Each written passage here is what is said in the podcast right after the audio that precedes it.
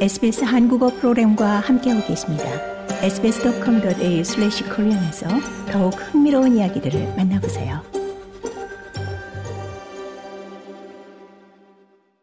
주거 전문가들은 2024년까지 공공임대주택 9,000호를 지으려는 연방정부 계획이 임대료 상승에 대처하기에 충분하지 않다고 우려를 표합니다.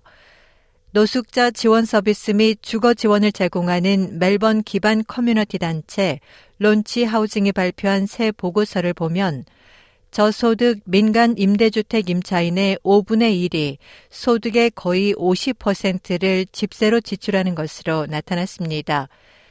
이는 일반적으로 일상생활에 지장을 주지 않는 소득 대비 주거비 비율 최고치인 30%를 훨씬 웃도는 수치입니다. 저소득 주택 물량이 줄고 임대료가 계속 급증함에 따라 특히 원주민이나 정신건강 문제가 있는 사람 같은 취약계층에서 노숙자 지원 서비스에 의존하는 사람이 늘고 있습니다.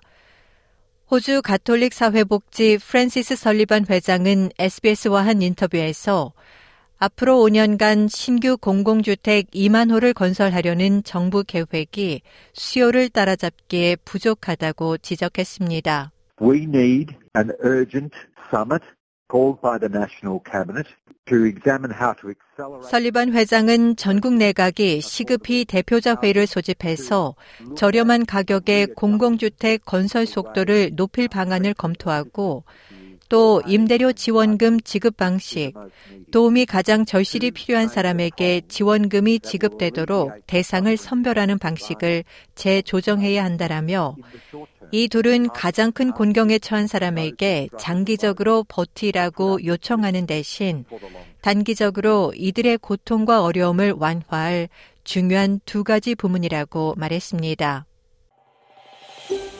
더 많은 이야기가 궁금하신가요? 애플 포드캐스트, 구글 포드캐스트, 스포티파이 또는 여러분의 포드캐스트를 통해 만나보세요.